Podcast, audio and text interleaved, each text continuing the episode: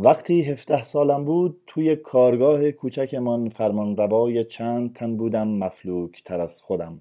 من و برادرم از ساعت شش صبح تا یازده شب کار میکردیم، کارگرهامان از هشت صبح تا هفت شب.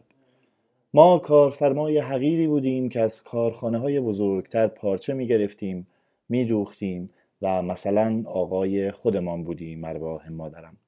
برادرم میبرید و کارهای بیرون رو انجام میداد، من خیاطی میکردم، زیگزال میزدم، دونه‌گیری میکردم و اگر پاش میافتاد بافنده هم خودم بودم. کارگرهای ما فقط سه تا دستدوز بودند، در زانترین کارگرها که روزی پنج شش تومن میگرفتند و سخت‌ترین کاری را انجام میدادند که من که همه کاره بودم نمیتوانستم از پسش برایم. یک روز دستدوز جدیدی آمد. یک دستدوز جوان داشتیم، یک مسن، و این هم که آمده بود مسن بود و این مادرم یک چادر سفید گلدار پوشیده بود. شب اول ساعت پنج رفته بود. من توی دفتر مشغول نایلون کردن بلوزها بودم و بعد فهمیدم که ساعت پنج رفته است. چون خودم روم نمیشد به دستدوزهای دیگر گفتم بهش بگویند که ساعت کار ما هشت است تا هفت شب. فرداش دوباره ساعت پنج رفته بود. این بار خودم بهش توضیح دادم که ما در ساعت کار ما از هشت است تا هفت شب. و روز بعد که دوباره ساعت پنج رفته بود به پادو گفتم امروز که آمد بگو اگر نمیتواند تا ساعت هفت بماند نیاید سر کار. و خودم عین خاک بر سرها توی دفتر قایم شده بودم که چشمم توی چشمهاش نیفتاد.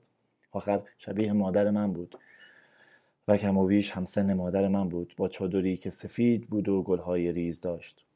گفت پس بگو حقوق این سه روزمو بده. گفتم بگو شب جمعه بیا. وسط هفته پول نداشتیم، پولها شبهای جمعه میرسید. شبهای جمعه که کارخانه‌دارها به ما پول کارهای دوخته شده را میدادند ما هم میتوانستیم پول سه تا دستدوز و یک پادو را بدهیم و یک چیزی هم برای خودمان برداریم.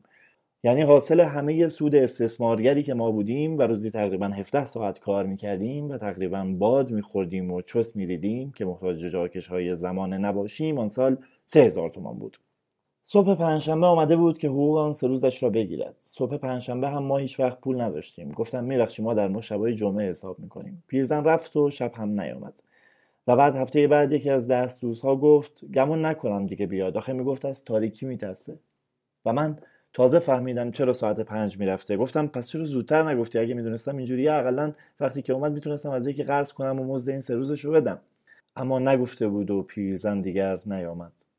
و من تقریبا هر پنج شنبه یاد او میافتادم و اندوه تمام این تن بدبخت خاک بر سرم را از آن خود میکرد و دست بردار من نبود. و برادرم میگفت ما که تقصیر نداشتیم، برادر خودش نیومده.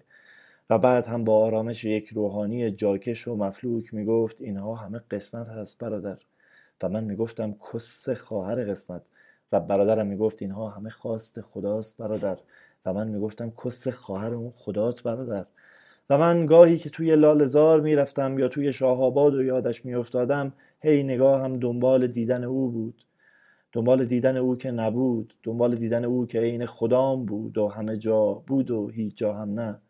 حالا سالهاست که من بدهکار آن پیرزن ماندم، پیرزنی که سه روز حقوقش هجده تومن به عرض سال هزار و سیصد و چهل و هفت هنوز که هنوز از پیش من مانده. پیرزنی که درست شبیه مادر من بود، با چادر سفیدی که پر از گلهای ریز بود و از تاریکی میترسید و از روشنایی میترسید و از هر غریبه میترسید و از هر چه آشنا هم که بود میترسید و به هر طرف که نگاه میکرد فقط یک مشت جاکش میدید و جاکش و جاکش. و برادرم میگفت اینها همه خداست، خداست برادر. و من میگفتم کس خواهر اون خدات برادر، کس خواهر اون خدات.